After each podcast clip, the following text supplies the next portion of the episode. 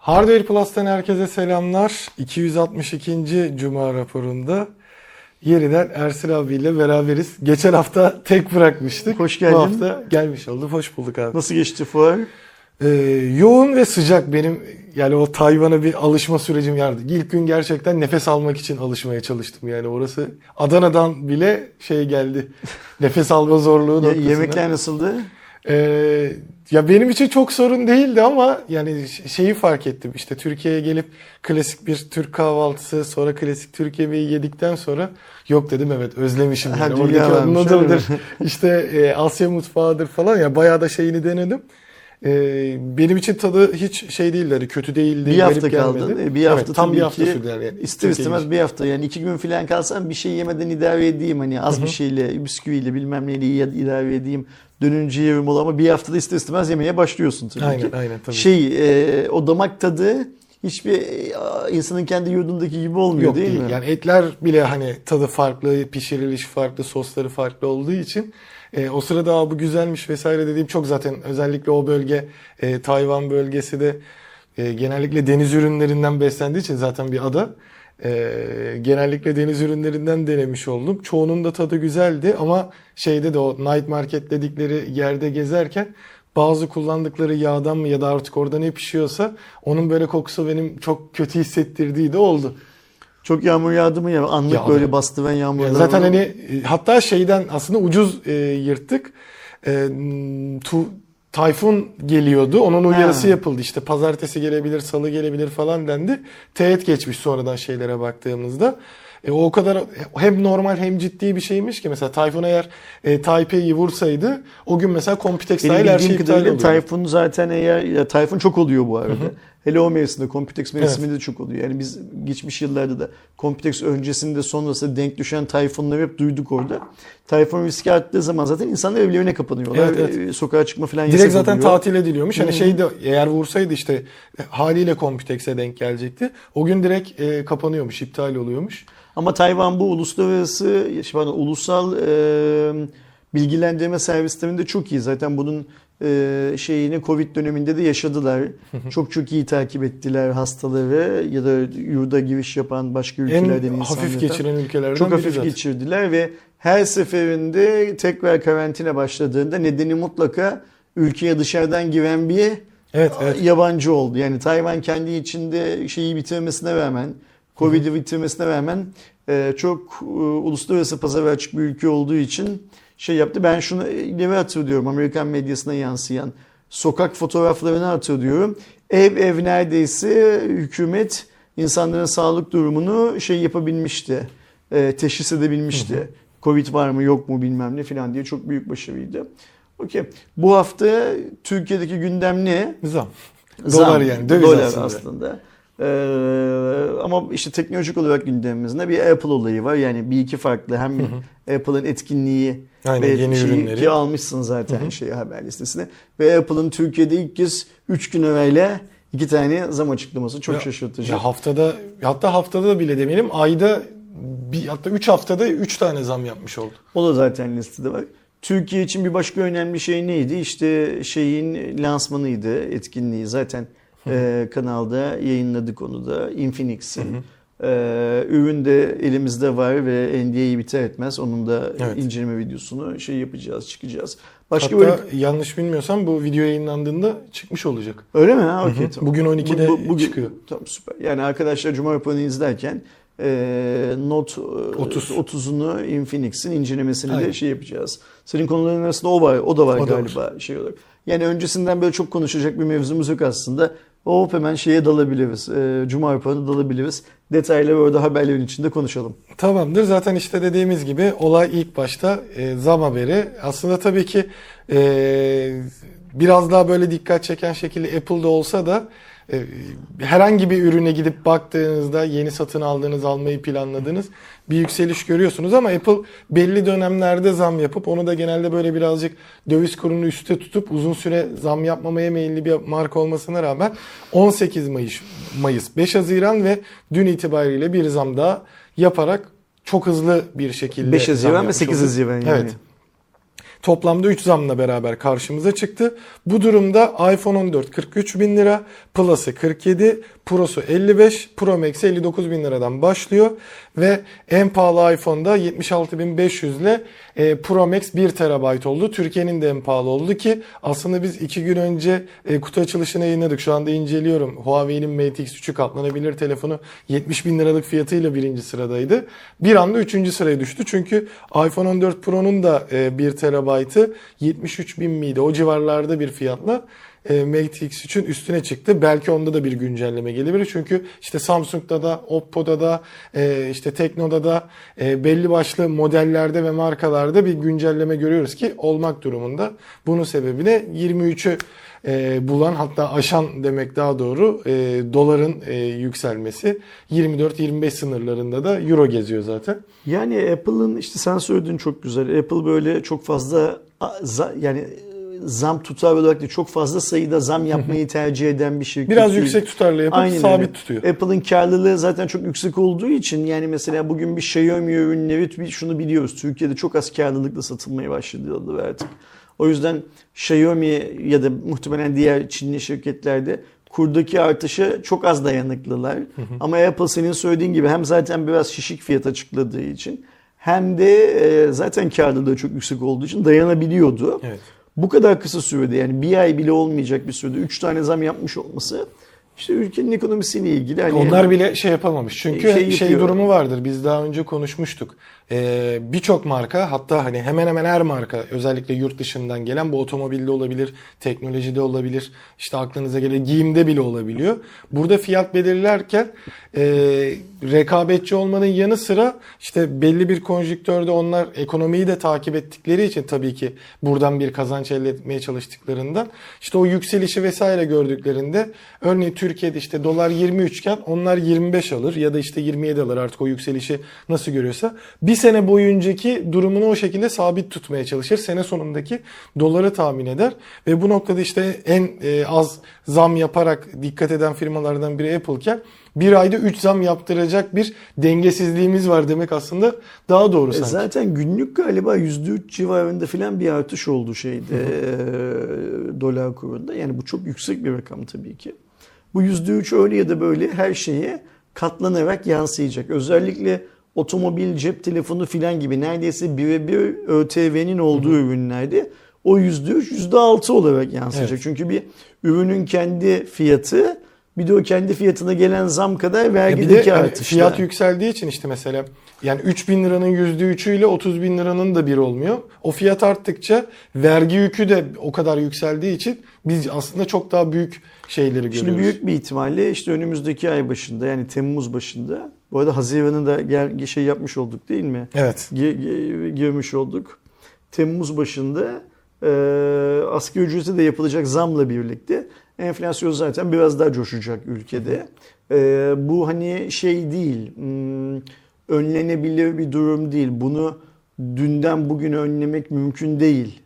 E, bu çok uzun yıllardır süre gelen e, yeni bakanın tabiriyle irrasyonel Şu an ekonomik 23,5 mesela. politikalarının sorunu Ee, ve hani e, çözümlenmesi öyle çok kolay bir hikaye değil.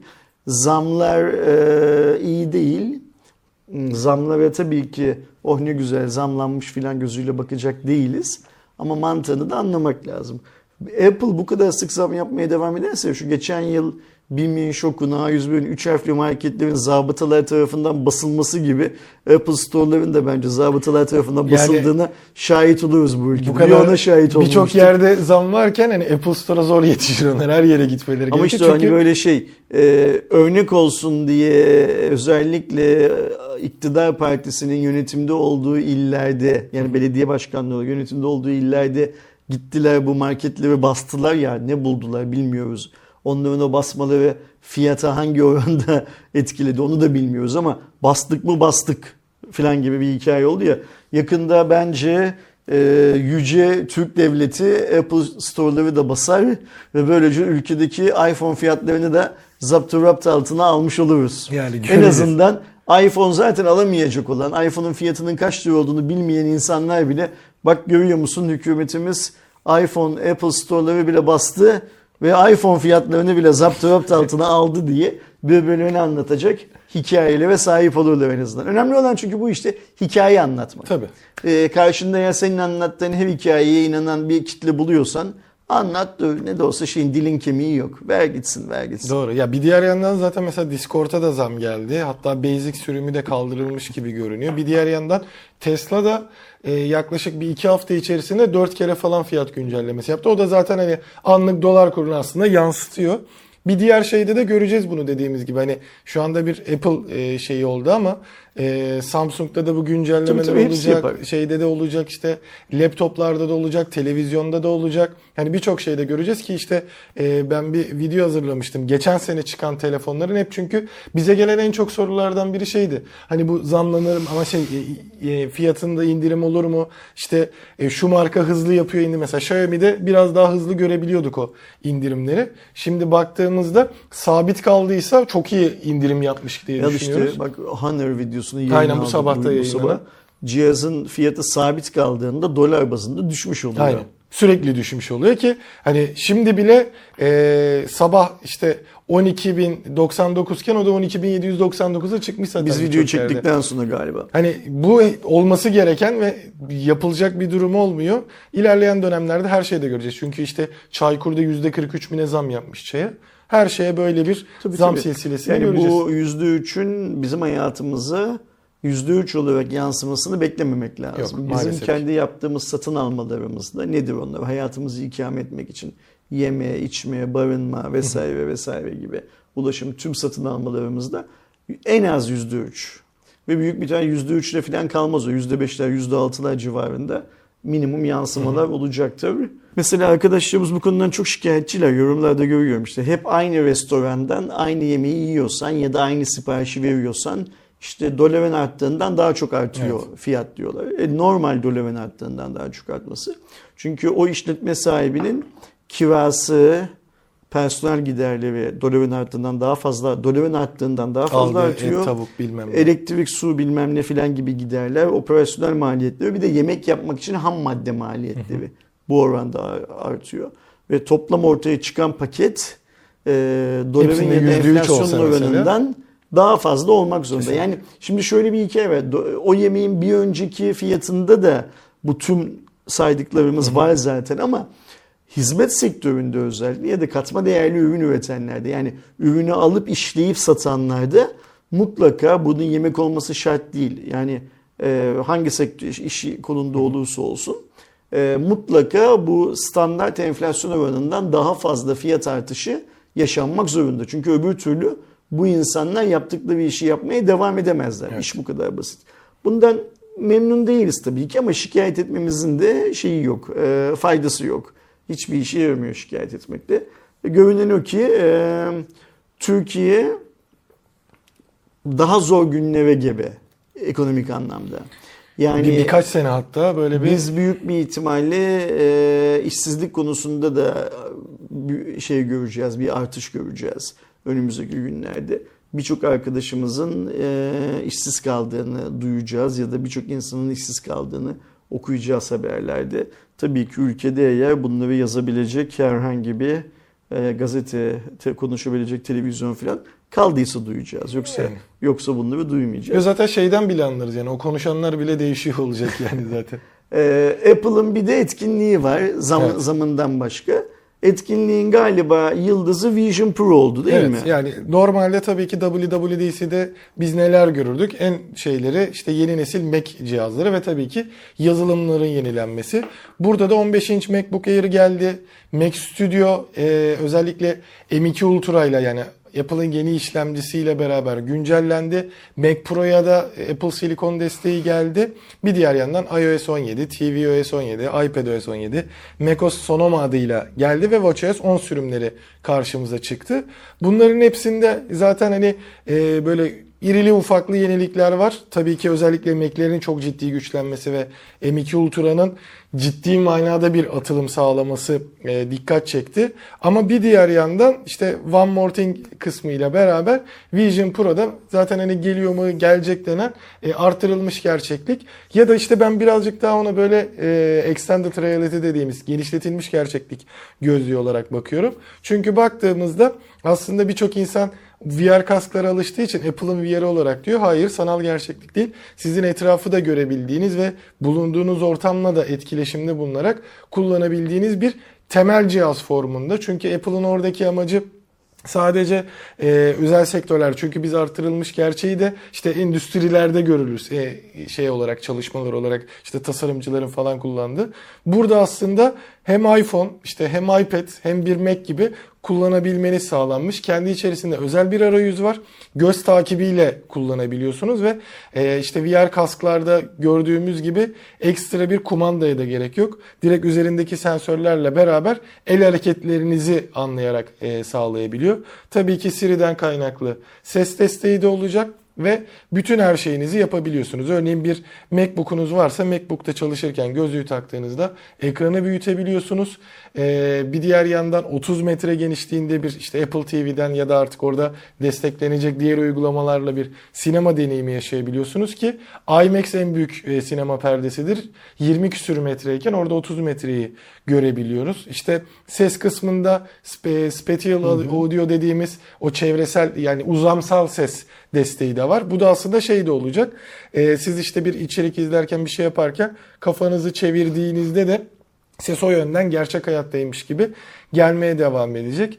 Ee, gerçek hayatla etkileşimi devam ettiği için siz o sırada bir içerik izlerken ya da bir iş yaparken e, yanınıza biri geldiğinde direkt kameralar onu da o ortama dahil ederek göstermeye devam ediyor ve aynı zamanda kayıt da alabiliyorsunuz. Aldığınız kayıt hatta birazcık daha yine derinlik e, odaklı olacağı için 3 boyutluya yakın bir deneyim sağlıyor. Bir diğer yandan işte e, telefon görüşmelerini orada yapabiliyorsunuz.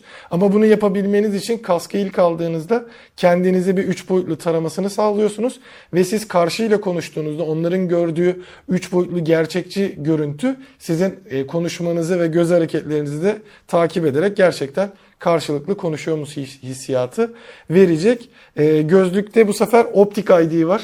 Gözünüzü tanıyarak yani kim taktığını oradan tanıyacak, içerikleri böyle yapacak ve 3500 dolarlık fiyatı var hani temel çapta anlattığım kadarıyla 2014'ün ilk çeyreğinde geliyor. Bu bütün dünya için e, pahalı bir ücret 3500 doların kendisine baktığımızda ama kasklara baktığımızda ki ben hazırladığım videoda da söyledim. Örneğin e, bu konudaki en büyük rakibi Microsoft diyebiliriz e, Apple'ın. HoloLens 2 zaten yine 3000 küsür dolar fiyata sahip. Yani aslında iyi bir fiyata çok daha iyisini sunacak gibi görünüyor Apple kanadının. En büyük avantajı da e, şeysiz, kablosuz taşınabiliyor. Yani kablo var da Powerbank ile beraber etrafta da 2 saate kadar kullanabiliyorsunuz. Prize takılı da çalışabiliyor tabii ki. Şimdi 3500 doların niyeyse pahalı olduğunu bütün dünya düşünüyor. Hı hı. Ama böyle bir cihaz 3500 dolar pahalı değil. Yani evet, onu, hem onu pazar da... araştırması için senin bu söylediğin örneklerden yola çıkarak bakarsak hem de şöyle bir şey var. Apple e, bu ürünle birlikte Vision Pro ile birlikte gerçekten yeni bir vizyon sunuyor aslında şu anda. Yani ben hani Apple'ın yaptığı şeyleri kolay kolay beğenmem e, bu konudaki ilk ürün değil Vision Pro. Apple'ın hiçbir ürünün ilk ürünü olmadığı gibi.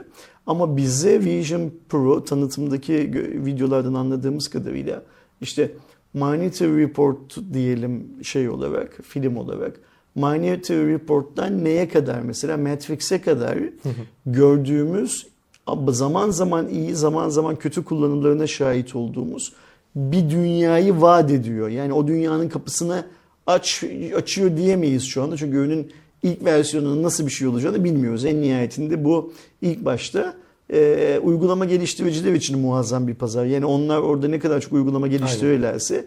bu Vision Pro'nun geleceği o kadar parlak olacak. Ama sistemsel olarak baktığımız zaman bu bizim bilim kurgu dediğimiz film sistem türlerinde gördüğümüz şeye en yakın şu anki dünyadaki uygulama oluyor. Evet.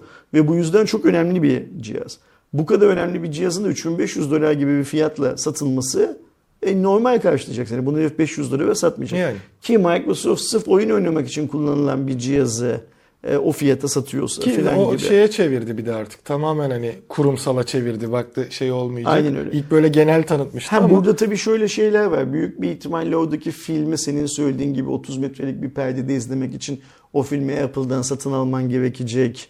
Ee, yani sen evdeki CD'ni, DVD'ni öyle Ee, izleyemeyeceksin. benim Büyük merak ettiğim ihtimalle. 3 nokta var. Birincisi oradaki söylenen servislerin kaçı aylık ücrete tabi olacak? Yani Ha, senin mesela Apple TV Plus'ın var. Açık olacak mı onlar? bir Apple? TV Plus'ın olacak. Orada mesela şey mi diyecek hani e, işte Vision Pro versiyonu için hani sonuçta şöyle de bir durum var. Sen HD bir filmi 30 metreye yaydığında piksel piksel görmen lazım. Orada birazcık daha kaliteli. Hatta büyük ihtimalle Apple şeyi de sağlayacak. Çünkü o Apple TV lansmanlarında falan da görmüştük ilk çıktığı zaman da.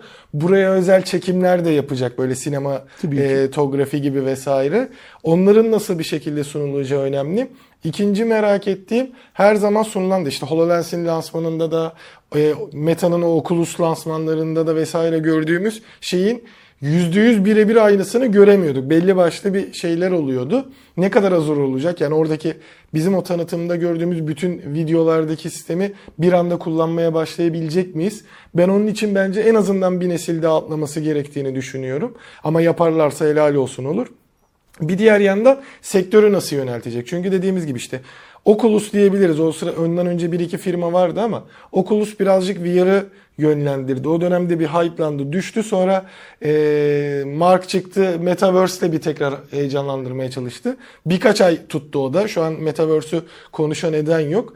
E, Apple burada işte AR kısmını zamanında Google'ın denediği, yapamadığı ve şu anda kenara attığı Google Glass'la başlayan işte Microsoft'un HoloLens'le birçok e, farklı firma da var. Özellikle endüstriyel tasarım yapan. Şu anda bunu en çok kullanan sanırım havacılık ve uzay sektörü e, artırılmış gerçekliği anlamında. Kullananlar.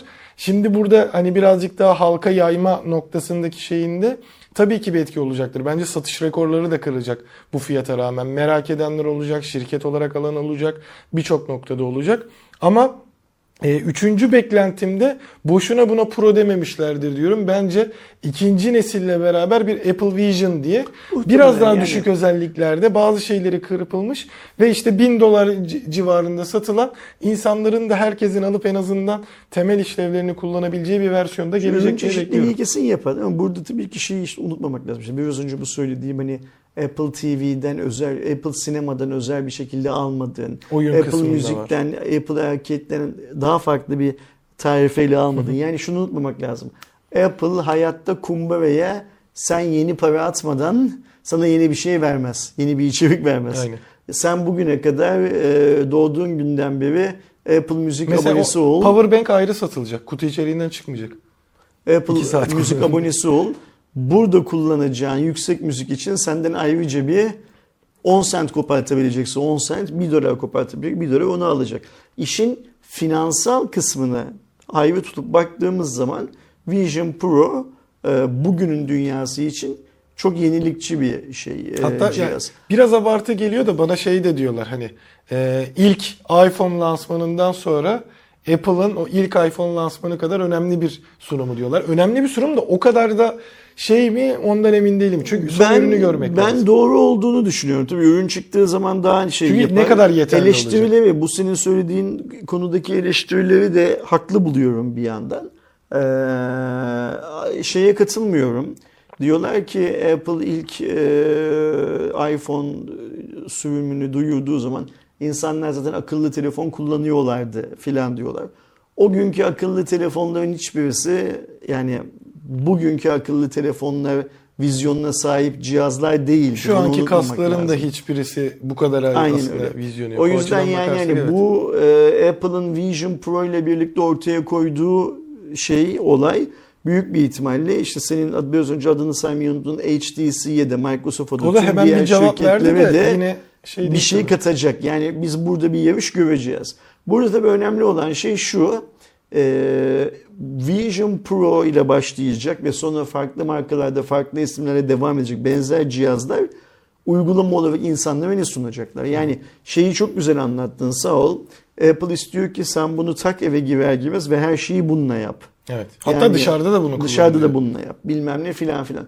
Bu e, farkındaysan çok uzun vadede baktığımız zaman yeni bir insan türü Evet aslında. daha ayrıca. Ee, şeyi kabul etmek lazım. Cep telefonları çıktığından beri işte Amerika'da bunun şeyini araştırmalarını yapıyor. Süre daha çok kısa olduğu için makul ve mantıklı veriler elimizde yok ama baş parmak kullanımının zaten biliyorsun işte insana bazı yetenekli Omurilik şeyi de var. Kafa daha çok eğildiği için. hayvanlardan ayıran şey anlamında fizik gücüyle yapılabilen işler anlamındaki en önemli şey baş parmağımız aslında. Ve bu baş parmağın kullanımı ile ilgili insan ırkının nasıl bir değişim yaşayacağı akademik anlamda çok merak ediyorum. Senin söylediğin gibi insan ırkı e, boyu uzamaya meyilli bir şeyken, yaratılışa sahipken işte bu boyun eğriliğiyle uğraşıyor. Niye boyun eğriliği? Telefona bakmak. Telefona bakmak. Tablete E bakmak. şimdi herkesin kulağında mesela filan artık filan. e, bir kulak içi kulaklık da görüyoruz. Yani e, dediğim gibi büyük ihtimalle böyle Vision Google Glass kafasında bir şey olacak. Ne zaman çıkarsa prosu değil Bana yani. bu hani e, distopik filmlerde gördüğümüz robotlaşma e, şeyinin ne derler? Çünkü orada hani bir robotlar vardı bir de yarı robotlar bilmem ne filan vardı ya. Oraya giden yolda da yeni böyle fikirler açacak filan gibi görünüyor. Eğlenceli bir dönem başlayacak gibime geliyor. Tabii ki parası olana eğlenceli bir dönem başlayacak. Mesela ben 3500 dolarlık böyle bir cihazı e, şu anki ekonomik gücümle almam mümkün Zaten değil. ilk Türkiye'deki, yapılan şeylerde e, e, tahmini şeylerde 150 bin lira falan diyorlardı. O 2024'e gelene kadar 200-250 bin lira yani. Hiç fark Türkiye'de. etmez. Yani dolar kuru e, 22 lira değil 15 lira da olsa Tabii, benim çok yine pahalı de değil. 3500 dolarlık böyle bir oyuncağa para vermem kendi adıma mümkün değil. Belki bundan bir 5 yıl 6 yıl önce olsaydı böyle bir para ver, verebilirdim ama bugün veremem. Parası olanlar çok eğlenecek gibime geliyor. Biz de onların eğlencesini seyredip uzaktan artık kıskanacak mıyız, gıpta mı edeceğiz ya da sevinecek miyiz bilmiyorum. Göreceğiz neyin Yani ne onu olduğunu. göreceğiz tabii ki. Bir diğer yandan Xiaomi kanadına geldiğimizde benim şimdiye kadar belki de en çok merak ettiğim Xiaomi telefonu olan Xiaomi 13 Ultra DxOMark sonucu açıklandı ve gerçekten şaşırtıcı bir şekilde 14. oldu. Ee, ve bu durumda Xiaomi ilk çıkardığı Ultra telefon Mi 11 Ultra'yı yine geçemedi. 12 ile de geçemedi, 13 ile de geçemedi. Ee, baktığımızda 4 adet 50 megapiksel e, sensörü olan bir telefondan bahsediyoruz. Ee, ama bir puan gerisinde kalmış oldu 140 puanla. 141 puanı vardı Xiaomi Mi 11 Ultra'nın. E, sonuçlarına baktığımızda ki yarın sabah bunun e, sonuçlarını aktardığımız bir video olacak. Ben onun yine değerlendirme videosunu çektim. Hatalarda shutter lag dediğimiz şu e, bastığın andaki gecikme durumu var. Bir diğer yandan netlik noktasını yani gren sorunu oluyor özellikle telefoto lensinde ki iki tane telelensi var. Ee, özellikle P60 Pro ile kıyaslandığında bu sorunu net bir şekilde görüyoruz ve birçok çekimde zaten hani benzer sensörleri de kullandığı için 13 Pro'dan ciddi bir farkı olmuyor. Tabii ki baktığınızda Ultra 13 Pro'dan daha iyi bir sonuç veriyor. Ama aynı fotoğraftaki detaylara baktığınızda e, o ciddi farkın olmaması da biraz etkilemiş gibi e, DxOMark kanadını ve belli başlı sıkıntıları da var işte. E, halo efekti dediğimiz hüzmelenme sorunu olabiliyor bazı yerlerde. Odakla alakalı şey olabiliyor ama mesela videoda fazlasıyla beğenilmiş. Yani otofokus desteğini çok çok iyi olduğu söyleniyor videoda ama e, ya buradaki söylenen şeylerin birçoğunun yazılımla toparlanabileceği de e, Tam anlıyorum onu yani. söyleyecektim. Bu bir de Renkteki şöyle vesaire. düşünmek lazım. Şimdi bu Xiaomi aslında kendisi için küçük, dünya insanlık için büyük bir adım atmadı şeye geçerek, Leica'ya geçerek. Yani kendisi için de çok büyük bir Evet. adım attı. Bir kere Xiaomi gerçekten bir Çinli marka. Yani bunu unutmamak lazım. Yani ne, ne demek istiyorum Çinli? Hani bu copycat derler ya. E, orijinal bir şey yapmakla uğraşan bir marka değil. Bunu kopyalamakla uğraşan bir markayken şimdi orijinal bir iş yapmaya çalışıyor. Benim gördüğüm kadarıyla hayatında ilk kez. Sonra Xiaomi kendisine şey olarak partner olarak Almanları seçiyor. Yani dünyanın en disiplinli e, milletinden Leica'yı seçiyor. Leica bu tarz sorunları Huawei ile de yaşamıştı. Ve çözmek için bir tane Almanya'da bir tane Çin'de laboratuvar kurmak zorunda kaldı adamlar filan. Ee, ben biliyorsun bunu 13 lansmanında da öyle çektiğimiz videolarda falan da söylüyordum. Geçen yıl da ilk Leica'lı ürünleri 12 serisi. gördüğümüzde de söylüyordum. Xiaomi'ye biraz zaman tanımak lazım. Yani evet bu Leica'lı cihazlar güzel. E, Ben e, Dioxomark'tan aldığı skorların düşüklüğünün bir kısmını da Dioxomark'ın benchmarklarına bağlıyorum. Çünkü Dioxomark'ın benchmarkları henüz o kadar gelişmiş değil. Bu adamlar 2-3 yılda bir benchmarklarını değiştiriyorlar. Ve değiştirirken de bekliyorlar ki birçok cihaz o olgunluğa, o teknolojileri kavuş kullanmaya başlasın. Biz bunu Huawei'nin ilk dönemlerinde de yaşamıştık. Mesela şeyde Dioxomark puanları açısından baktığımız zaman. Tahmin ediyorum ki hızla çünkü sonuçta burada amiral gemisi seviyesindeki telefonlardan bahsettiğimiz için yılda bir kere çıkıyor bunlar zaten. Yani 13 ailesi aslında hani Ultra, Ultra Pro bilmem ne falan da yılda bir kere şey yapılıyorlar, e, planlanıyorlar bunlar. Önümüzdeki yıl mesela bu sorunların büyük kısmından e, kurtulduğunu göreceğiz. E, ve hatta becerebilirlerse yıl sonuna doğru filan şimdi ben şey de bekliyorum. T ailesinde de e, bir Leica kullanımı bekliyorum. Mesela orada bu işte senin söylediğin yazılımdan kaynaklanan ufak tefek sorunlar, neye göre ufak tefek? Sektöre göre ufak tefek ama Dioxomark sıralamasında puan kırıldığı için cihazı 5-10 sıra geriye atan sorunların düzeltilmeye başlanmış olacağını düşünüyorum. Yani ben şey modundayım. E, Bunlar küçük yol kazaları her üretimde olur. Xiaomi de bunun altından kalkar artık. Xiaomi'ye yazılım konusunda çok güvenmesem de e, Leica gibi bir ortaklık yaptığın zaman artık yazılımını düzeltmek zorundasın. Yani hem e, Leica ile çalışıp hem kötü kamera yazılımına sahip olamazsın. Yani zaten onun Bu şeyi aptalca bir iş olur. çok takdir etmiştim işte. Hep zaten bu Leica ve Xiaomi hikayesi geçtiğinde aynı örneği veriyorum. E, 12S serisinin lansmanında yani aslında o Leica'ya özel yapılan lansmanda açık açık şeyi de göstermişlerdi. İşte Leica ile yapılan tartışmalar böyle bir belgesel tadındaydı ama onlar gerçek hikayelerdi. Yani Gerçek bu şekilde olmaz, söylemişlerdi. aynen, Hı hı. böyle olmaz dediği şey anlaşamadıkları ya da Xiaomi ile Leica'nın işte o şeyleri yani tamamen kapışma durumları ortak yol bulma açısındaki şeyleri çok çok önemli ama zaten burada da birçok şey denediler. İşte bu değiştirilebilir diyaframı Huawei artık rahat rahat yapıyorken bir inçlik sensörde yapma cüreti de denebilir aslında şey yaptılar. Gayet de iyi sonuç veriyor. Ama yanına işte P60 e, Pro'yu koyduğunda evet bazı noktalarda geride kaldığını görüyoruz. Özellikle işte F değerini açtığında senin odak alanın da genişler. O kadar genişleyemediğini falan. Ama işte hani kervan yolda düzülür mantığıyla hani bu telefonu çok kötü Zaten yapmıyor zaten. Aydo kervanı yolda düzmemek gibi bir opsiyonları da yok. Ben de onu söylemeye çalışıyorum. Yani sen şimdi Leica'dan bu ürünü daha önce başka bir üreticiden mesela Samsung'dan, Sony'den, şundan bundan aldığında verdiğin paradan daha pahalıya alıyorsun. Bu bir. İkincisi niye Leica ile çalışıyorsun? Bir prestijin olsun diye çalışıyorsun. Niye bunu yapıyorsun? Rakip kim mesela? Diyelim ki Huawei olsun, Samsung olsun, Apple olsun. Tamam mı? Rakip bunlar. Bunları geçmek için yapıyor. Herhalde şöyle bir rekabet yapılmaz değil mi? Ben Samsung kadar iyi çekeyim diye rekabet yapmıyor. Samsung'dan daha iyi çekeyim Evet. diye rekabet yapıyor olman lazım. O yüzden bu kadar maliyetin altına girdiğin zaman bir de şöyle bir hikaye var. Biz Leica ile çalışmayı bırakıyoruz deme şansı da yok. Şu yüzden yok. Beklenti büyük çünkü. Aynen. Bu kadar büyük yatırım yapıyorken seve seve hani o bizim muazzam bir şeyimiz vardı ya Türkçe'de seve seve diyoruz. Seve seve yazılımı düzeltmek zorunda.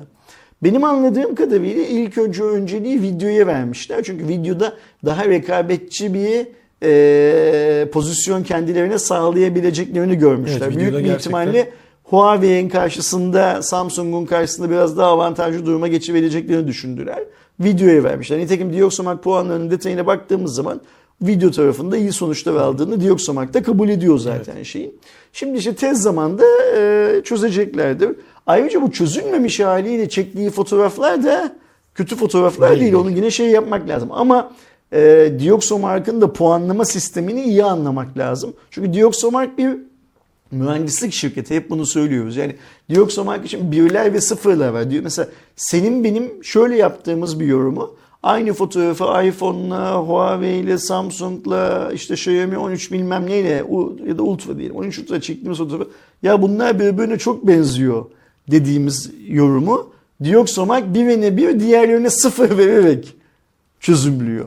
Evet. Yani oradaki yorum bu. Ya birsin ya sıfırsın. Bundan başka bir şey değilsin. O yüzden de işte bir telefon yeri geliyor bazen bir iki özelliği yüzünden den sıfır aldığı için 5 puan 6 puan pardon 5 basamak 6 basamak Düşebiliyor. aşağıdan listeye girebiliyor. Bir de artık listedeki puanlamalar da çok yakın gidiyor birbirine. Aynen. Eskisi gibi böyle uçurumlar olmuyor. Göreceğiz Xiaomi'nin de ne yapacağını. Ben umutluyum. Hala umutluyum. Gelelim e, BBK grubuna. Oppo, OnePlus ve Realme'nin Ben olduğu şeye. çok şaşırdım şeyde. Ya Devam ben etsene. birazcık yine şey gibi gördüm de e, ya yapılan açıklamaya göre BBK elektronik altında olunan OnePlus, Oppo, Realme e, firmaları artık ayrı bir şekilde e, varlık gösterecek. Yani BBK grubunda olmuyorlar. Geriye o zaman yani Vivo'da e, farklı bir şekilde dersek hepsi ayrı bir firma olarak yoluna geçeceği söyleniyor.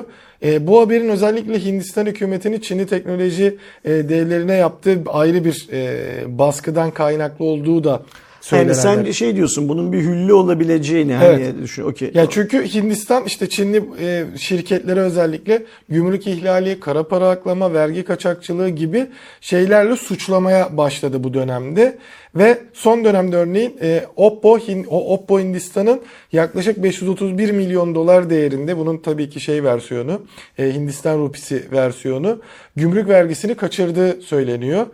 Oppo'nun 2082 e, işte Hindistan rupisi e, banka hesaplarını do- dondurup e, operasyonlarına hatta BBK'nın direkt e, bölgedeki dağıtımlarına dar- darbe vurmuş oldu. Çünkü o para Oppo'da duruyordu. E, bu durumdaki şeylerden birazcık e, kaçabilmek adına da olabildiği konuşuluyor grubun dağılıyor gibi olmasını. Olur, mümkündür de bu. Yani hani bunu kesinlikle böyle yapmamıştır demek e, doğru olmaz. Adamların ne düşündüğünü bilmiyoruz en nihayetinde.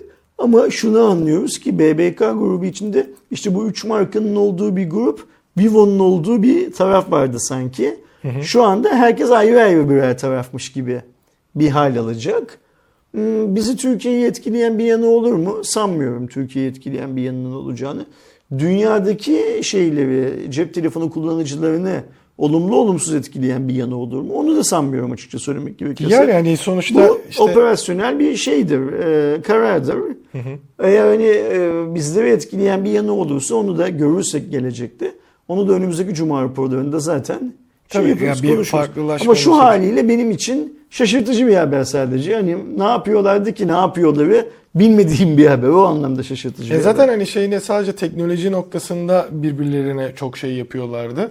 Hani illaki görüyoruz. Mesela e, daha önce de konuşmuştuk. İşte bir teknoloji Vivo'da çıkıyor. Ondan bir sene sonra işte Oppo'da onun bir benzerini kullanıyor ya da Farklı bir Realme'ye geliyor. e, şey yapıyorlar. Kendi aralarında böyle yenilikleri paslaşıyorlardı. Hani şimdi ne olur bunda bir farklılık olur mu vesaire göreceğiz ama bana işte birazcık şey gibi geliyor. Hani Hindistan'daki o sorunlardan kurtarılabilmek için. Çünkü aynı grupta olunca ki işte grubun aslında böyle en e, üst seviyesi Vivo olsa da grubun bayrak taşıyıcısı Oppo gibiydi. Yani şey olarak da şirket basında da bütün dünyada da işte dediğimiz gibi zaten. O Oppo'nun hesabına koyulan e, engelle beraber bütün o hepsi etkilemiş oldu. Çünkü yine Oppo'nun kasasından çıkarak dağılan bir sistemdi. Birazcık onu kurtarmak adına Bakalım. olabilir diye düşünüyorum. Bir diğer engel de bir anda Türkiye'de gelen kampanya neticesinde OnlyFans'e de Türkiye'de erişim engeli getirilmiş kampanyası? oldu. Anladığım kadarıyla toplu halde e, CİMER'e vesaire bir Ha. şikayet oldu OnlyFans'e Tür- şeyle. Türkiye vatandaşları OnlyFans'i Türk devletine şikayet edip yasaklattılar yani öyle mi? Şimdi şu an içinde Sivil bir erişim toplumu engeli yanlış anlıyoruz bence. e, gelmiş oldu. E, bununla alakalı nasıl bir gelişme olur ne olur falan bilemiyorum ama e, çok da hemen öyle geri döneceğini sanmıyorum. Şimdi OnlyFans'in ne olduğunu arkadaşlarımız biliyorlardır. Öyle. Bilmeyenler için şey diyelim. Kadın ya da erkek ya da kendi cinsiyetini nasıl tanımlıyor olursa olsun herkesin cinsel içerikli e, içerikler oluşturup üyelik babında bunu dünyaya Aynen. satabildiği bir platform. Ya tamamen ona döndü. Normalde tabii ki baktığınızda hani OnlyFans'e sorsanız öyle demez der ki e, işte influencerların e, özel içerik oluşturabileceği bir yer ama bütün dünyada olduğu gibi Bu arada bu e, XXX rate dediğimiz içeriklerden başka yine hmm, OnlyFans sanatçısı mı demek lazım? OnlyFans sanatçılarının başka konularla ilgili iç- hazırladıkları içeriklerde platformda Tabii tabii, mevcut her benim türlü var ama gibi. en popülerleri şey Mesela ki. atıyorum işte hmm, herhangi bir organının büyüklüğüyle, küçüklüğüyle, bilmem nesiyle ün yapmış olan bir insan, kadın erkek ya da cinsiyeti fark etmez. OnlyFans'de teknoloji yayını da yapabilir. Bahçecilikle ilgili bir video da çekebilir. Yemek videosu da yapabilir. Büyük ihtimalle şey falan filan. da vardır. E, Bu ticaretlerdeki, ticaret değil de borsavari bilgiler de veren Kesinlikle vardır. Trader işte Aynen, bilmem ne trader filan da vardır. Ee, böyle bir platform ama işte ana noktası cinsellik. Ee, ve benim bildiğim kadarıyla kullanım yöntemi de platforma değil platformda bulunan kişilere abone olarak devam ettiğin bir sistem. Yani şöyle bir şey yok. Yani şöyle anlatalım bilmeyenler için. İnşallah doğru anlatıyorumdur. Netflix gibi platforma abone olmuyorsun. Netflix'in içindeki her bir diziyi, her bir filmi biz kişiye hesap olarak düşün. Onlara abone oluyorsun. Aslında işte YouTube'un, Instagram'ın o premium hizmeti Ve gibi bir şey. e, bu insanların galiba aylık ücretleri de birbirinden farklı. Yani Tabii kendileri belirliyor. Atıyorum Tamamen 10 kendisi lira belirliyor. derim, bir başkası 100 lira der, bir başkası 1000 dolar der filan filan gibi hikayeler var. E, ve gördüğümüz kadarıyla şu anda Amerika'da başlayan bu çılgınlık, OnlyFans çılgınlığı dünyayı sarmış durumda. Çılgınlıktan kastım sadece yayın yapan insanlar değil, yayınları izleyen insanlar açısından da. Hatta bunu geçen yıl galiba burada konuştuk. Amerika'da insanlar işte markette şurada burada filan tanıştıklarında ne iş yapıyorsun diye soranlara OnlyFans'dayım diye biliyorlar. Tıpkı bundan bir 5 yıl önce eBay'deyim. Yani eBay'de satış yapıyorum. eBaying yapıyorum. Amazoning yapıyorum. Dropshipping yapıyorum. Bilmem ne dediği gibi OnlyFans'dayım diyebiliyor. Hatta e, işte OnlyFans'de bilmem ne bilmem ne yani bir şey e, nasıl anlatayım cinsellik anlamındaki bir e, takıntıya, saplantıya, beğeniye özel içerik üretiyorum vesaire de diyebiliyorlar. Şimdi son geldiğimiz noktada benim bildiğim kadarıyla Türkiye'den de galiba bir iki tane kızımız OnlyFans'de hesap açıp bir iki tane değil mi? O kadar çok fazla mı? Öyle bir şey baktın ki. Yo bilmiyorum. Ha okey. Ya benim bildiğim kadarıyla işte ne kadar para kazanıyor bilmem ne filan gibi haberler Twitter'da önüme Çok düştüğü zaman- canım tabii. zaman bir iki tane kızımız yani genç kızımız hesap açmış onlar da oradan para kazanıyorlar. E Zaten Benim mesela daha yeni işte Amerika'da da hani bu bütün dünyada da hani e, hem eleştiriye hem desteğe falan dönüyor. Daha geçen gördüm hani Amerika'da ünlü olan biri işte bir şeye katılıyor. E, reality show'a katılıyor. Orada şeyi soruyorlar hani e, çocuğun hani ileride bu şekilde ünlü olduğunu öğrendiğinde ne diyeceksin ya da hani bundan gocunursa falan filan. Kız da şey diye cevap veriyor. Ferrari'sinde ağlayabilir diyor yani.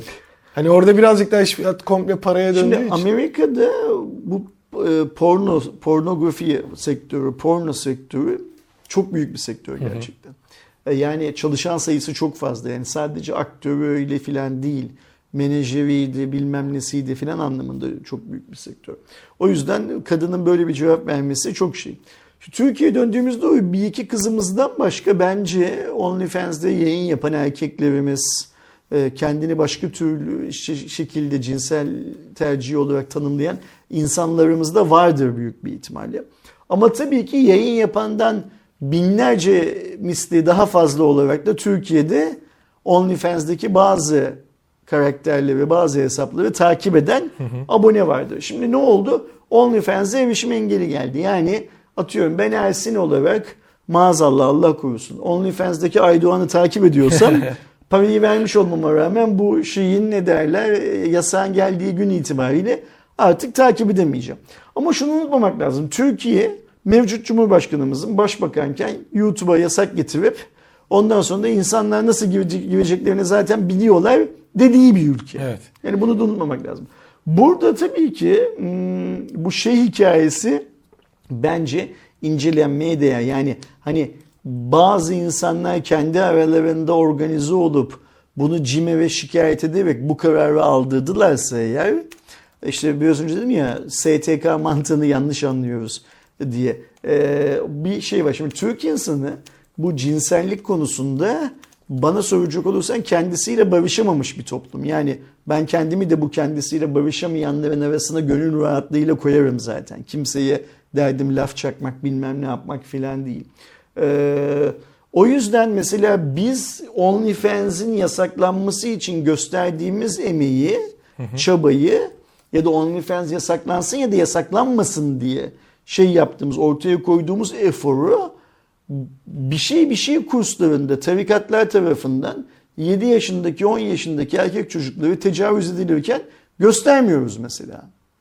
Ya da bir mahallede, bir sokakta e, eşi vefat ettiği için dul kalan bir kadına bilmem ne gözüyle bakılması sırasında bunu göstermiyoruz. Yani Türk halkı bu anlamda ikiyüzlü bir halk. Doğru. Ve dünyanın en ikiyüzlüsü müdür bilmiyorum ama ikiyüzlülük seviyesi çok yukarıda olan bir halk. Yani bizde bir kere şey mantığı var ya erkekse yapar bilmem ne falan hikayeleri var ya yani hani iş oradan başlıyor. Ee, ve bu görünen o ki Türkiye'nin yakın geçmişinde bugününde olan bir dert değil. Uzun yıllar boyunca Türkiye'de devam edecek sorunlardan bir tanesi. Ee, biz bu sorunu mesela bundan 10 yıl önce e, Pride yürüyüşlerinde görmezken son 3 yıldır 4 yıldır kolluk kuvvetleri aracılığıyla bu yürüyüşlerin insanlara zindan edilmesi olarak görüyoruz. Maalesef. Ee, görüyoruz dedim yani ekranlardan görüyoruz. Sosyal medyaya yansıdığı kadarıyla görüyoruz. Ahlaksızlık Türkiye'de şöyle algılanıyor Aydoğan. Ahlaksızlık ne olursa olsun bu arada yani bir şey çalma da olsa e, atıyorum bir tecavüz de olsa birinin haklarına Evet. Bunu ben yapıyorsam iyidir. Benim tanıdığım Aydoğan yapıyorsa kabul edilebilir. Doğuş yapıyorsa kabul edilebilir. Sokaktan geçen Ahmet Efendi yapıyorsa ayıplanması gereken bir şeydir diye yorumluyoruz. Kaba taslak baktığımız zaman. Hiç şunu düşünmüyoruz. Mesela e, bu insan belki kendi yaptığından memnun. Evet. Bu insanın yaptığı şeyin kimseye bir herhangi bir zararı yok. Ee, bu insanın yaptığı şeyi ben yaptığım zaman, ben yaparsam, ya yaptığım zaman geçmişte, ya halen yapıyorsam, ya da yaparsam, çevremden bunu anlayışla karşılamalarını bekliyorken, ben niçin bu insanın yaptığını anlayışla karşılamıyorum? Filan gibi şey bakmıyorum. Burada verdiğim örnek sadece cinsellik üzerinden değil yani. Bence vergi kaçırmak da bir, bir tür hırsızlık Erdoğan. Bence işte hep söylüyorum trafik kurallarına uymamak da bir başka çeşit hırsızlık. Hep diyorum ya orucunu tutan milyonlarca insan bugün yine emniyet şeridini kullandı. Bugün yine sağdan soldan üçüncü, dördüncü şeridi yaptı. Bugün yine kırmızı ışığı beklemeden geçti e, filan. Bu işlerin e, çözülebilmesi için e, hoşgörüye ihtiyacımız var her şeyden önce. Doğru. E, empatiye ihtiyacımız var. Karşımızdaki insanın derdinin ne olduğunu anlamaya ihtiyacımız var ve onun derdinin bizi gelip gelmeyeceğine karar verebilecek kadar zekaya ihtiyacımız var. Şimdi bunların çoğundan ne yazık ki geldiğimiz noktada 2023 yılının Türkiye'sinde e, ağırlıklı olarak şey olduğumuzu, muaf olduğumuzu söyleyebilirim. Yani halkın genel şeyine baktığımız zaman, e, grafiğine baktığımız zaman. Ve böyle durumlarda da işte OnlyFans yasaklanır. Ama OnlyFans'i yasaklayanların, OnlyFans'i yasaklanmasını talep edenlerin ya bu kadar Afgan'dan niçin rahatsız oluyorsunuz derken işte Kurban Bayramı'nda, Ramazan Bayramı'nda bu Afganların Beyoğlu'ndaki travesti genel evinin önünde metrelerce kuyruk oluşturmasından rahatsız duymaz, Yok, de- rahatsızlık duymazlar yok, şey mesela. de vardır. Mesela hani toplum içinde ya da sosyal medyada işte OnlyFans kapatılsın, şöyle olsun, böyle olsun ya da bizzat CİMER'e şikayette bulunanların işte sallıyorum 10 milyon ya da 1 milyon şikayet varsa onların her birinin işte, işte şey tarama geçmişine falan filan baksak birçoğunda OnlyFans'e girmiş, para vermiş insanlar da vardır. Çünkü Mutlaka var. Mesela ben harbiden hayatımda hiç indirmedim şey yapmadım ama nasıl yürüdüğünü ne olduğunu tabii ki biliyorum. Bunun goy goyunu da çok yaparız arkadaşlarla. Ama işte mesela açılması kapatılması benim umurumda değil. Hatta hani niye kapatılıyor? Böyle bir platform var. Sen zaten hani parayla giriyorsun bilmem ne yapıyorsun. Tamamen Netflix iki bütün olgun insanların kendi şeyiyle yapabildiği bir şey. Giren istediğini yapsın orada, isteyen istediğini izlesin. Ee, böyle bir durumda olduğu için bana hiç mesela şey yok. Dert İşte değil. tam onu söyleyeceğim. Yani Derdi olan orada ya, bir şey yapar. ya o Afganların e, o e, travesti genel evindeki sırasında kalabalığını umursamıyor. Buna kapansın diyenler ya da yine Afganistan'dan örnek vereceğim. Türkiye'ye gelen bu genç Afganlardan bir tanesinin kalkıp İstiklal Caddesi'nde işte Afgan kültürüyle özdeşleşen yine bir aslında homoseksüellik tabanlı bir dansı yapmasını e, o dansın Afganistan'da hangi şartlarda yapıldığını bilmesine rağmen alkışla tempo tutarak izlediğini görüyoruz. İşte zaten temel sorun burada. Bu iki yüzlülük dediğimiz hikaye burada. İş OnlyFans'e geldiği zaman bu bir sorun. İş sokakta bazı insanların benim şeyle bir alakam yok, derdim yok. Yani o insanların travesti genel evinin önünde sıvı oluşturmasıyla İstiklal Caddesi'nde göbek atar gibi bu dansı yapmaları ile ilgili bir derdim yok. Ama şunu söylemeye çalışıyorum. OnlyFans'de derdi olanların bunlarla da derdi olması gerekiyor. Ya tabii ki. Eğer senin biraz önce söylediğin gibi OnlyFans'e giriyorsan ya da OnlyFans benzeri bir içeriğe erişiyorsan yapabilirsin. Bu tamamen seninle alakalı bir şey. Ben dünyadaki herkesin eğer canı istiyorsa e, cinsel içerikli e, filmlere, di- bilmemleri falan ulaşabilme hakkının olması gerektiğini düşünüyorum. Eğer ücretliyse, parasını verebilecek durumdaysa e, ya da ücretsiziyle yetinebiliyorsa, canını istiyorsa yapsın. Ama hem bunu yapıp hem de buna karşı duruyorsak o zaman işte bu iki yüzlülüğün başka bir örneğini görüyoruz. Diğer örnekler neydi? Yine hatırlayalım. Bütün gün aç kalıp işte AVM'de mini etekli bir kadının poposuna bakmak. mesela. Aç kalmanla o popoya bakman arasında dağlar kadar tezat var.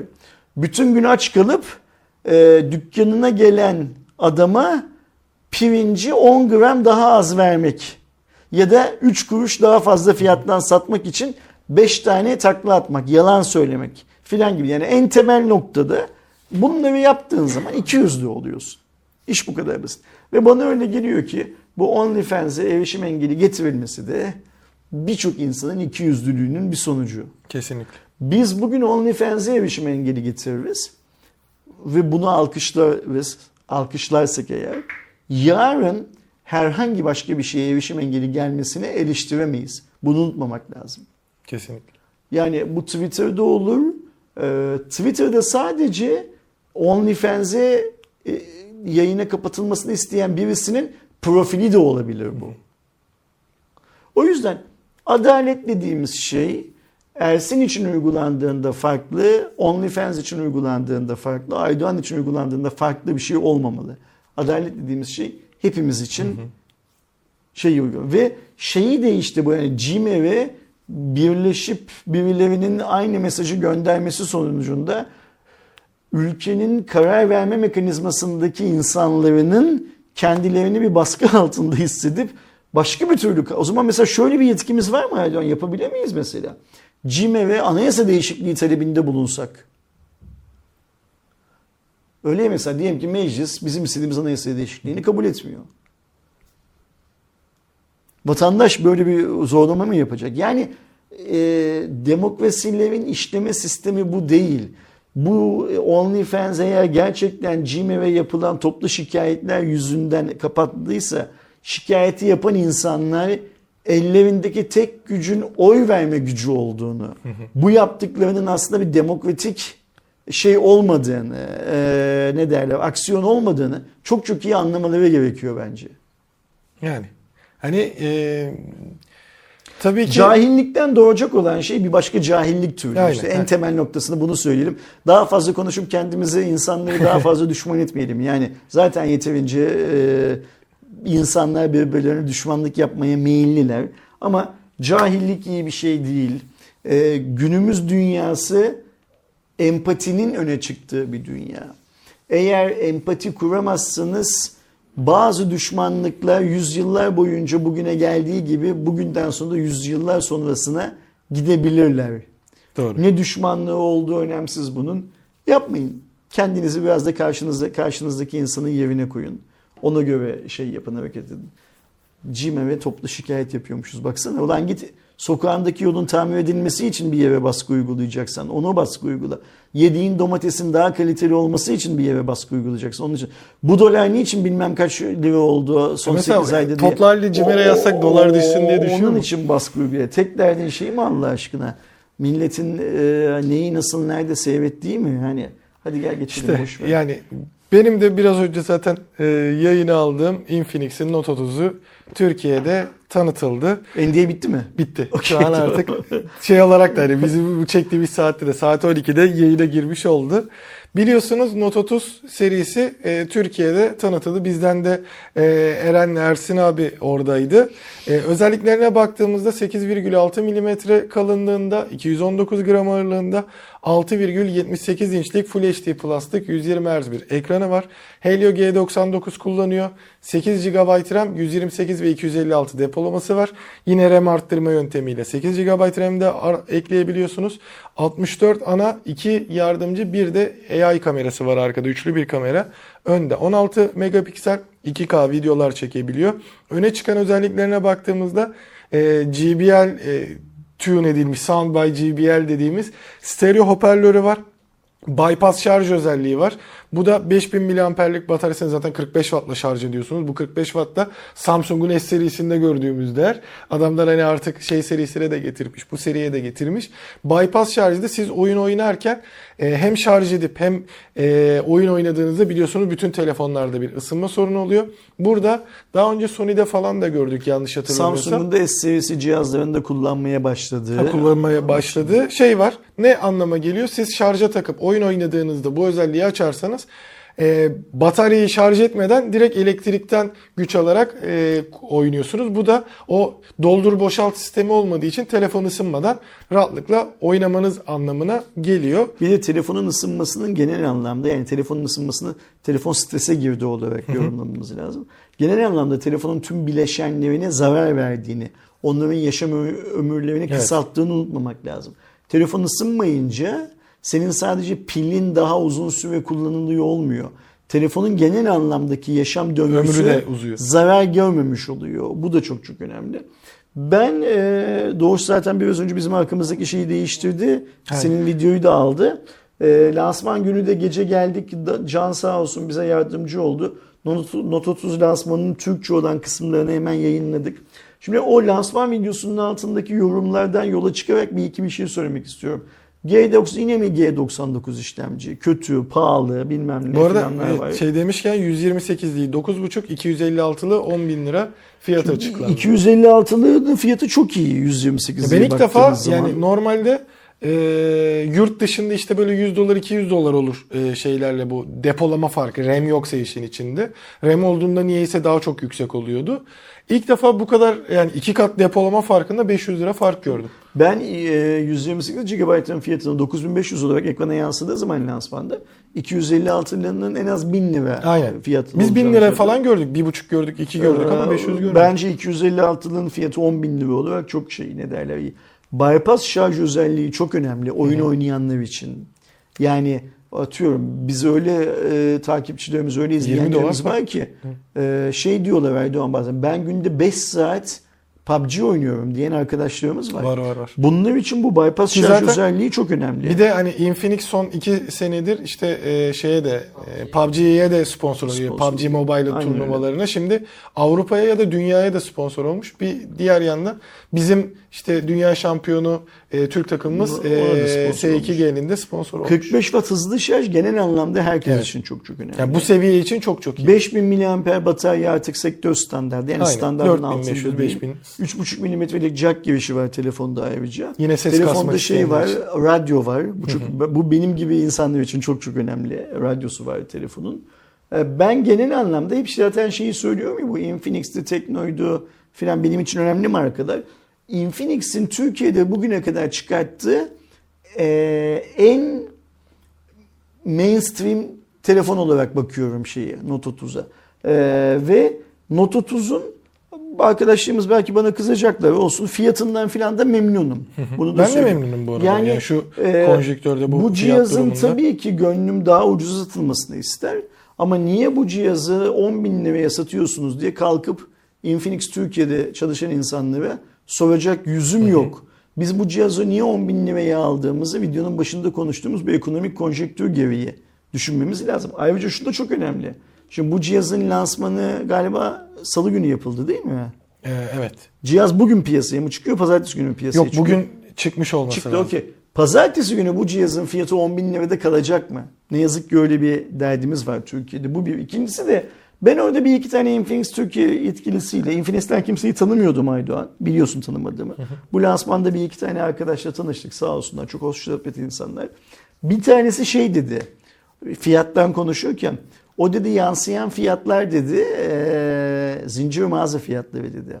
Şimdi buradan ne anlıyoruz biliyor musun? Beyefendinin başka bir şey söylemesine göre aslında bunu burada açık vesaire. pazarda yani açık pazar olarak istiyorsak hepsi burada, istiyorsak Trendyol'da, istiyorsak Amazon'u kullan düşünelim, istiyorsak da bazı ilçelerimizdeki, bazı şehirlerdeki yani bu büyük satıcıların olduğu sokaklar, mahalleler falan var diyor oraları düşünelim.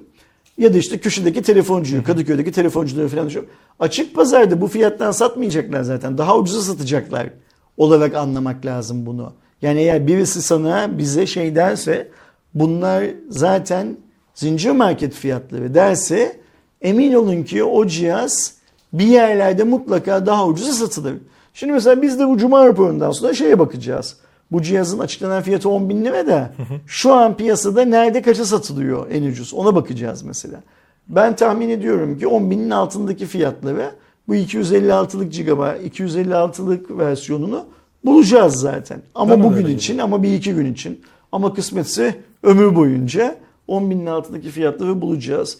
Ben e, sadece şey konusunda G99 konusunda bu kadar yüklenilmesinin şey olmadığını, doğru olmadığını. Yok G99 bu arada hani e, kötü bir işlemci değil. Bizim son Aynen dönemde öyle. şeyimiz var. Bunu Çok sadece. Infinix'i savunmak için mesela şey Tekno'da da gördük zaten Tekno'da gördük. şeyi. E, Pova 4'te kullandım da yani oynatıyor şeyi yapıyor. Bunda bir problemimiz yok da bu işte ekonomik şeyden kaynaklı olduğunu düşündüğüm bir dengesizlik var işte. G99 çöp işte Snapdragon 778 değil. Ya şimdi bir de şöyle bir şey var. Ba- Bazı arkadaşlarımızda bir agresif, agresiflik de var Aydoğan. Ve ben bunun da ekonomik temelli olduğunu düşünüyorum. Şimdi bak mesela bugün bu Honor videosunu yayına aldık ya. Bir kardeşimiz şey yazmış altına. Ya işte ne abartıyorsunuz altı üstü Huawei olduğu için Huawei'nin sorunları olduğu için kimse ilgilenmiyor yazmış yorum olarak. Şimdi belli ki o sor- sorun diye isimlendirdiği, adreslediği şeylerin Honor'da olmadığının farkında bile değil. Sırf böyle kendi şeyini, hmm, yaşam mücadelesinin ona yüklediği, hani önce telefonlardaki stres dedik ya, stresi bir yerden çıkartsın diye yol arıyor kendisini. Ama bu yolu ararken de yanlış yerde ve yanlış yöntemle arıyor. Yani mesela gitse spor yapsa, kendini doğaya verse, e, evde bir saksıda domates yetiştirse onun için daha faydalı olacak bu şeyin stresin atılması. En azından belki marketten domatese daha az para vermeye başlayıp ekonomik anlamda da şey olacak. Şimdi bazı arkadaşlarımız da tıpkı bu örnek verdiğimiz arkadaşımız gibi G99'dan daha kötü işlemciye sahip bir telefon kullanıyor hala hazırda. G99'lu bir telefonu alamadığı için bile alacak parası olmadığı için de hıncını, sinirini G99'lu bir başka telefondan çıkarmaya çalışıyor gibi bir durum var. Yani aslında evet. Düşünmemiz gereken şey şu arkadaşlar. Yani sen kimsin? Mesela bir lise öğrencisisin, mesela bir üniversite öğrencisisin, bir fabrikada işçisin ya da bir eczacısın, bir polis memurusun, ne olursun ol. Senin pozisyonundaki aynı adam Almanya'da, İngiltere'de, Yunanistan'da, beğenmediğimiz Yunanistan'da bunları kendine dert ediyor mu? Doğru. Buna bakacaksın sen aslında. Ya işte Ve kararlarını buna göre vereceksin. çünkü şey oluyor hani şu olsun bu olsun dediğinde o fiyat yükseliyor. Bu sefer niye bu fiyatta diyorsun? Peki bir şey sorayım mı? Sor bakalım. Tabii ki. Doğuş yine bir şey soruyor bize. Ama öyle demez. Ta söyle söyle. Şimdi mesela bu 10 bin lira şimdi fiyatı ya. Sonuç olarak içinde işte koruma teknolojisi onu açıp kapatabildiğim bir hani sonuç ayarlarında bir sayfa var. tamam. Ee, hani bu şimdi yeni çıkan telefonlarda gene pil koruması var.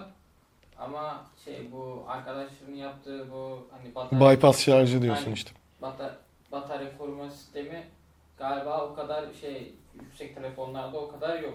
Şu an Daha çok pahalı az. telefonlarda yok haklısın. Hı hı. Ama şey bu adamlar bu 10 bin lira fiyatın içine gayet güzel bir tek şey koymuş. Ee, Bu özelliği koymuş, bu teknolojiyi ve koymuş. bunu şey yapabilmek için e, yani o yüksek fiyatta telefonu alacağına bunu alıp daha gayet güzel pilini kullanıp şey yapabilirsin. kullanabilirsin. Tabii canım ya birçok Tabii. avantajı var Doğru işte söylüyorsun. Yani ben mesela olması. Samsung kullanıyorum hala ama telefonum hala ateş ediyor. Ve hani Yani Değiştirelim diye değiştirmiyor. Beğendim diye demiyorum. Hani yani bu te- bu paraya yani hem pilini koruyorsun hem de uzun ömürlü bir şey kullanacaksın sonuç olarak. Yani Biz de aslında Doğuş'un söylediğine çok benzer bir şey söylüyoruz. Aynen. Doğuş Kabataslak diyor ki 10 bin liraya bir telefon aldığın zaman pilin bu se- teknoloji sayesinde Doğuş Yıllı'yı biraz da PUBG gözünden bakıyor. Kendisi de çok PUBG oynadığı için. PUBG yüzünden telefonun deforme olmayacağı için daha uzun süre kullanacaksın. Neden alınmasın? şey olmayacak. Bence zaten ne yazık ki bak ne yazık ki diye söylüyorum. Ne yazık ki Doğuş'un anlattığı gibi düşünmek zorundayız artık Doğru. bu ülkede. Çünkü Doğuş'un anlattığı gibi düşünmezsek hayat her noktada bize sadece seçeceğimiz cep telefonunda değil Aydoğan. Pazardan alacağımız domateste de marketten alacağımız peynirde de hayat hep karşımıza bir engel çıkartacak. Yani Maalesef. istediğin peyniri de alamıyorsun bugün Türkiye'de.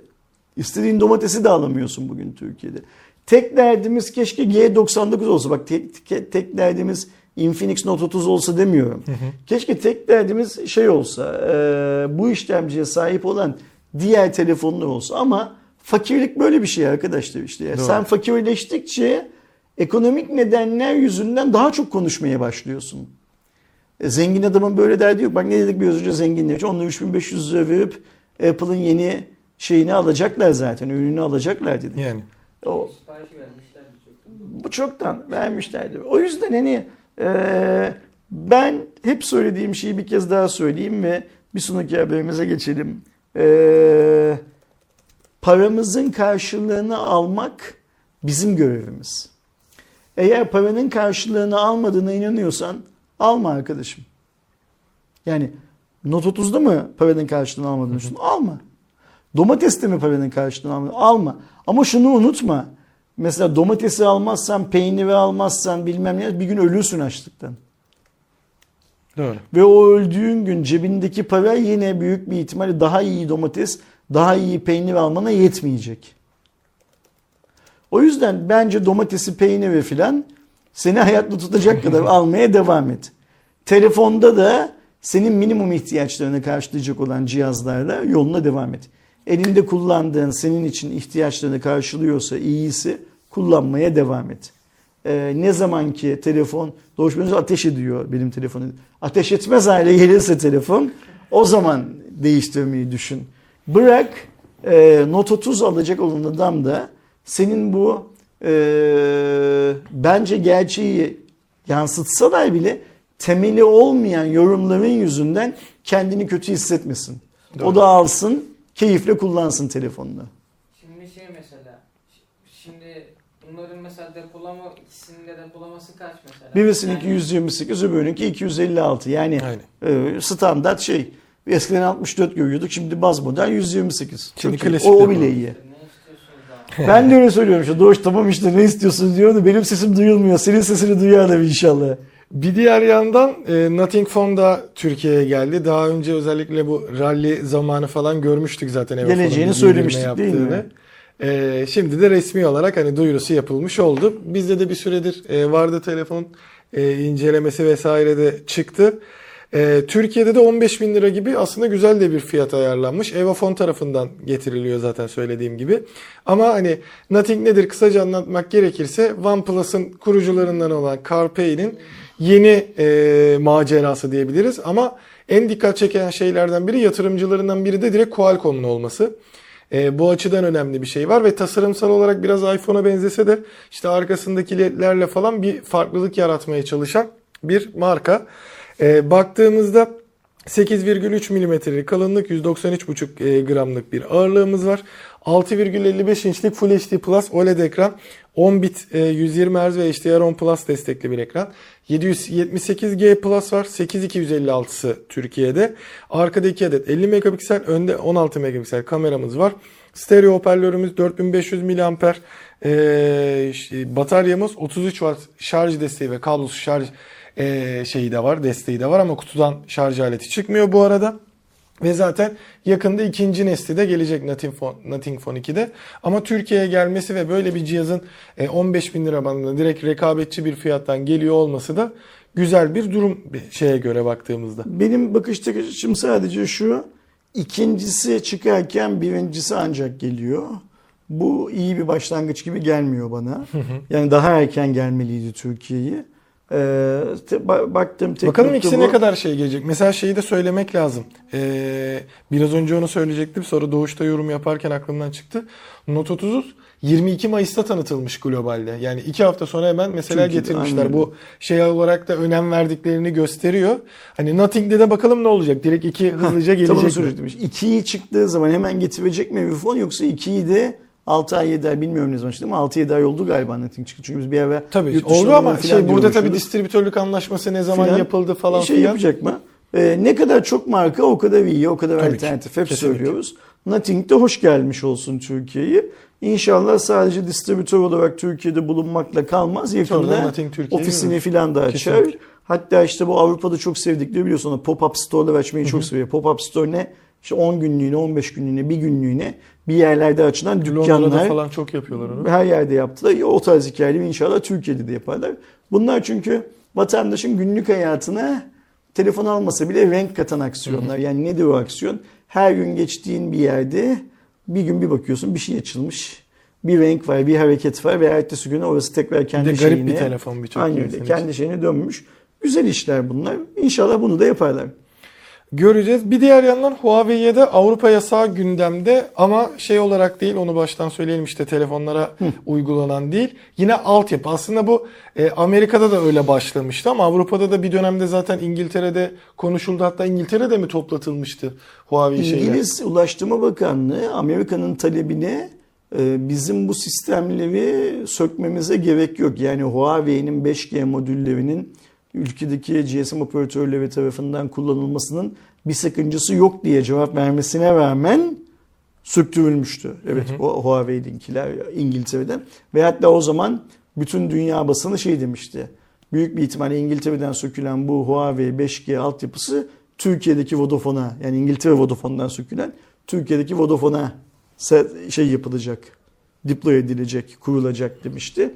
Şimdi anlıyoruz ki Huawei'yi e, altyapı anlamında 5G ve üzerindeki teknolojiler anlamında tüm Avrupa'dan yasaklanması Evet. söz konusu değil mi? Ya şu anda Avrupa Birliği'nin birazcık öyle bir e, şeyi var. Çünkü e, işte 5G altyapısı yeni ve uzun süren bir altyapı olacak gibi görünüyor. Burada niye ise işte Amerika'dan sonra Avrupa'da bir e, Çin çekincesi e, başladı. Ki Avrupa Birliği'nin iç pazar sorumlusu e, Thierry e, Breton e, toplantıda devletlerin iletişim bakanlarıyla bir araya gelip bu durumun e, yalnızca üçte birinin önemli alanlarda Huawei'ye yasaklama getirdiğini yani AB ülkelerinin üçte birinin zaten bir yasaklama getirdiğini ve bu da e, o biliyorsunuz oradaki birlik birlikte davranmaya e, meyilli bir durum.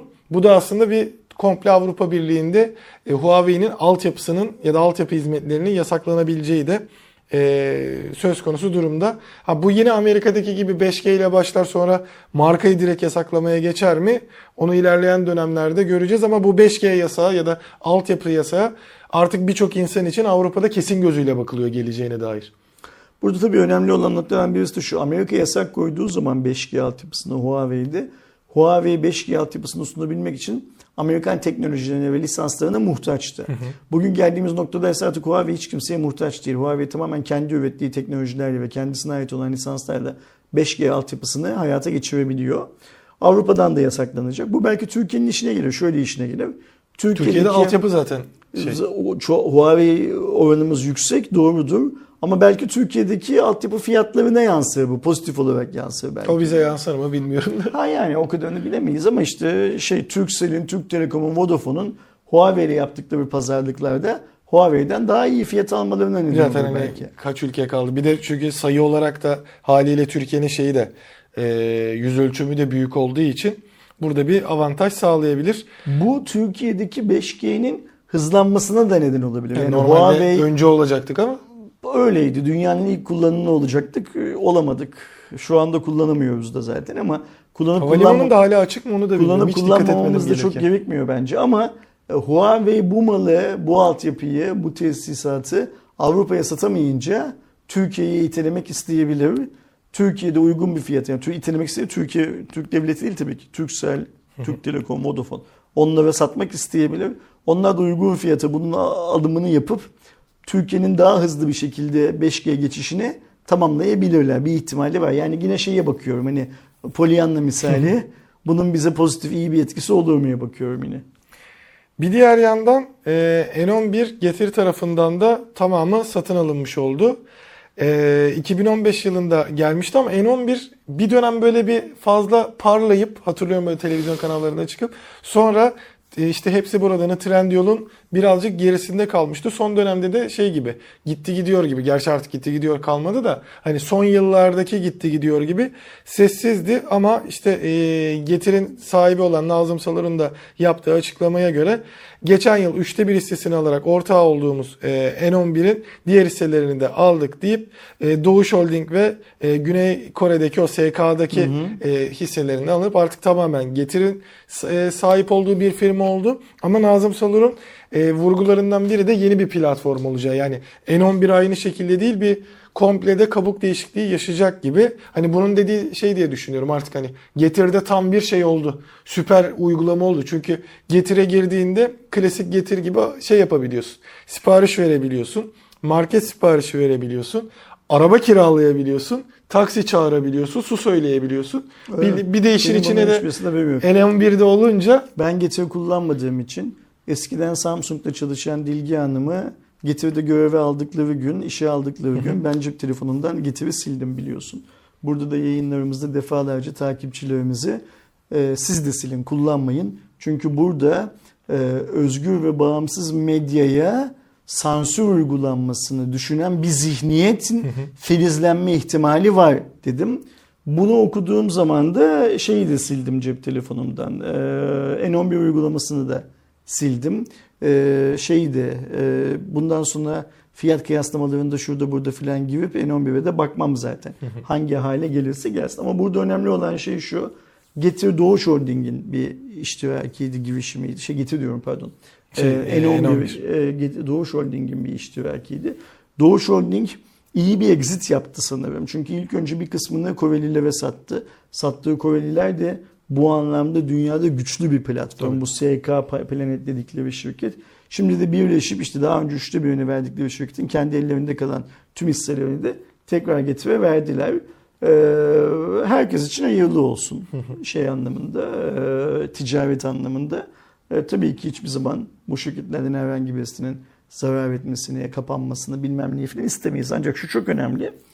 Bu getiriyle başlayan süreçte bence getir ve getir benzeri uygulamalar fiyat artışını körüklediler.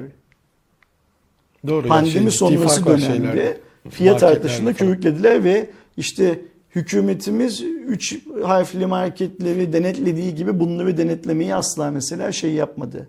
Yanaşmadı benim gördüğüm kadarıyla. Ee, ben söyleyeceğimi, bir- söylediğimi bir kez daha söyleyeyim.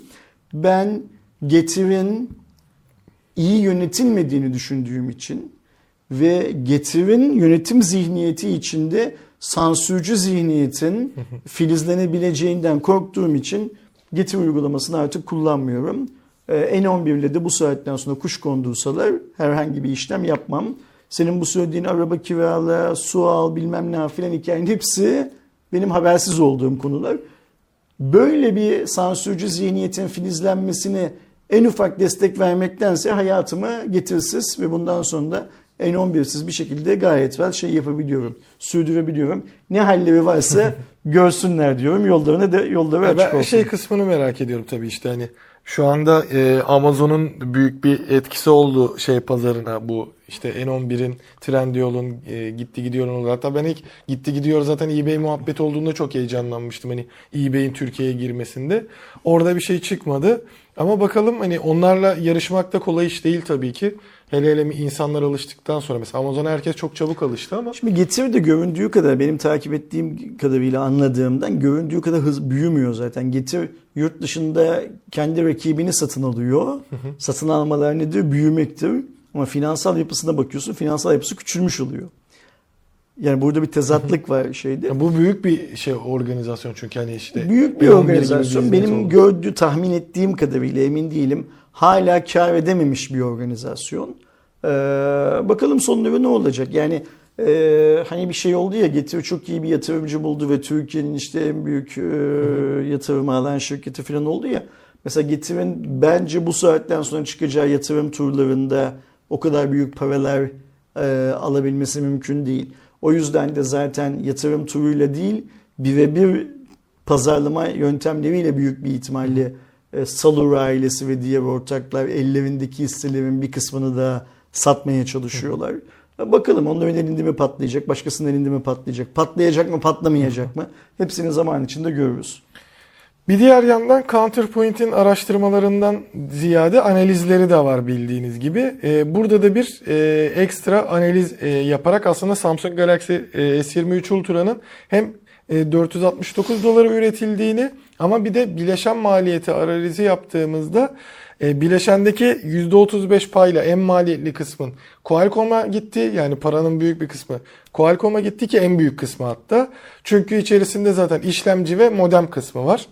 Ama bir diğer yandan e, %33'lük payla Samsung'da bölünen şeyde ikinci sırada olduğu. O da zaten Samsung'un neyi var?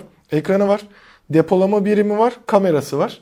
Bu noktada da e, en büyük ikinci paya sahip olduğunu görüyoruz.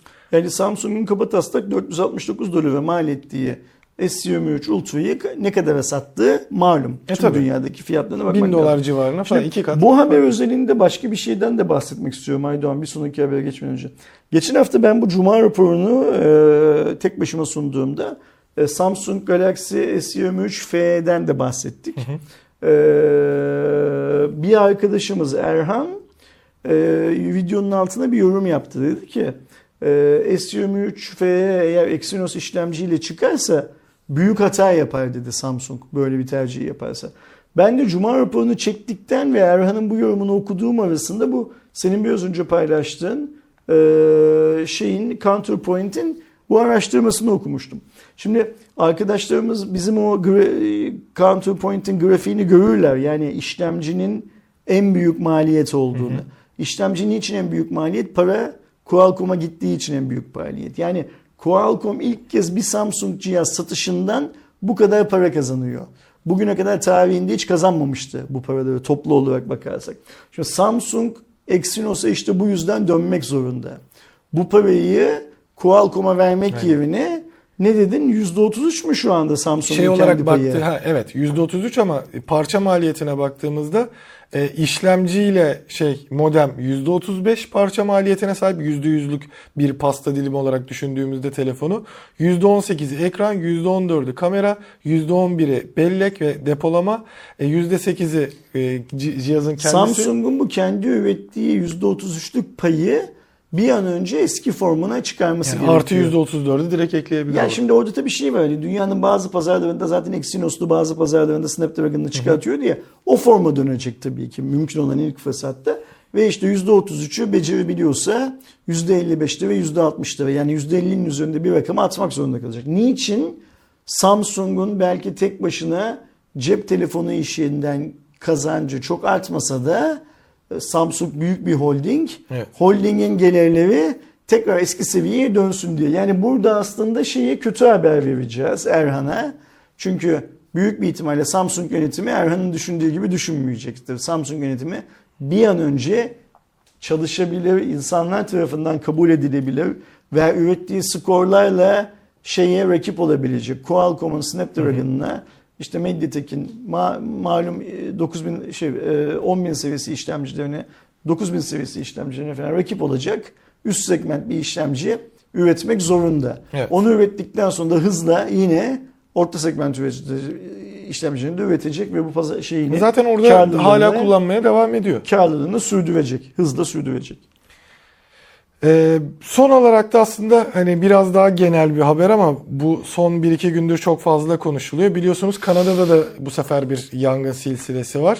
Ve Orman bu yangın yangını silke, evet orman yangını silsilesi direkt aslında Kanada'ya yakın Amerika'nın en popüler kenti olan New York'a çok farklı bir görüntü yaptı. Sanki bir sepya e, rengi böyle gerçekten bir çöl rengini e, şey yaptı. Kübek'ten gelip oraya gelen etkiye baktığımızda ciddi bir sıkıntı var. Çünkü e, New York'ta bordo geldi. Kirlilik olarak bu yangının işte dumanları ve tozlarının geldiği sırada dünyanın en tehlikeli yani nefes için en tehlikeli hava kalitesi en düşük şehir konumuna geldi.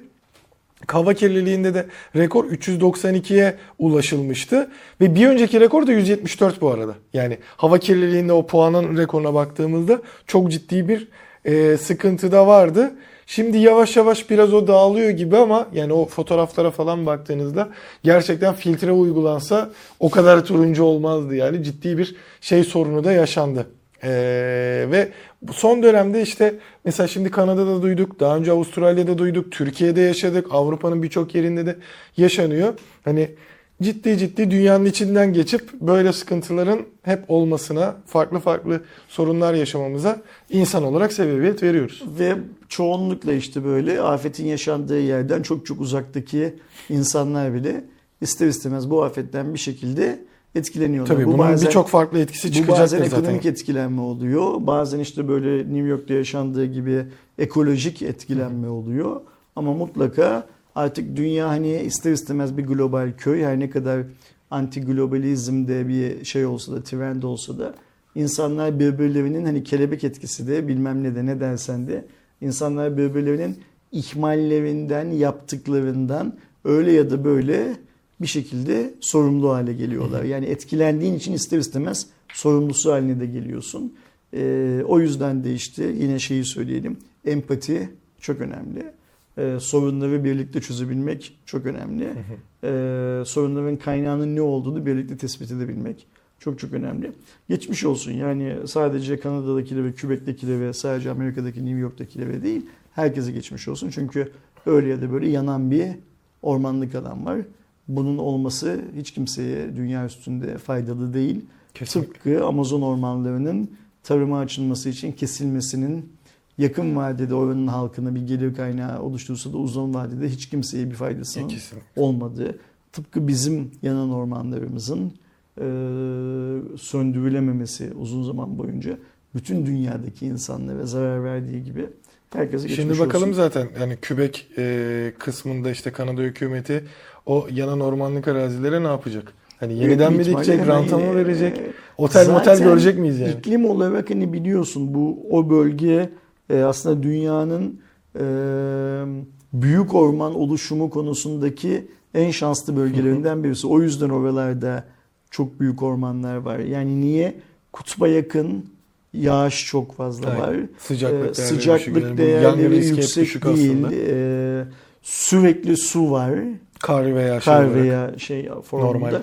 Ve toprakta artık binlerce yıldır o ormanları o, üretmiş pozisyonda. O yüzden çok kolay bir şekilde hele Kanada gibi ekonomik anlamda çok büyük sorun olmayan bir ülke çok kolay bir şekilde orayı tekrar şey yapacaktır. E, yeşillendirecektir.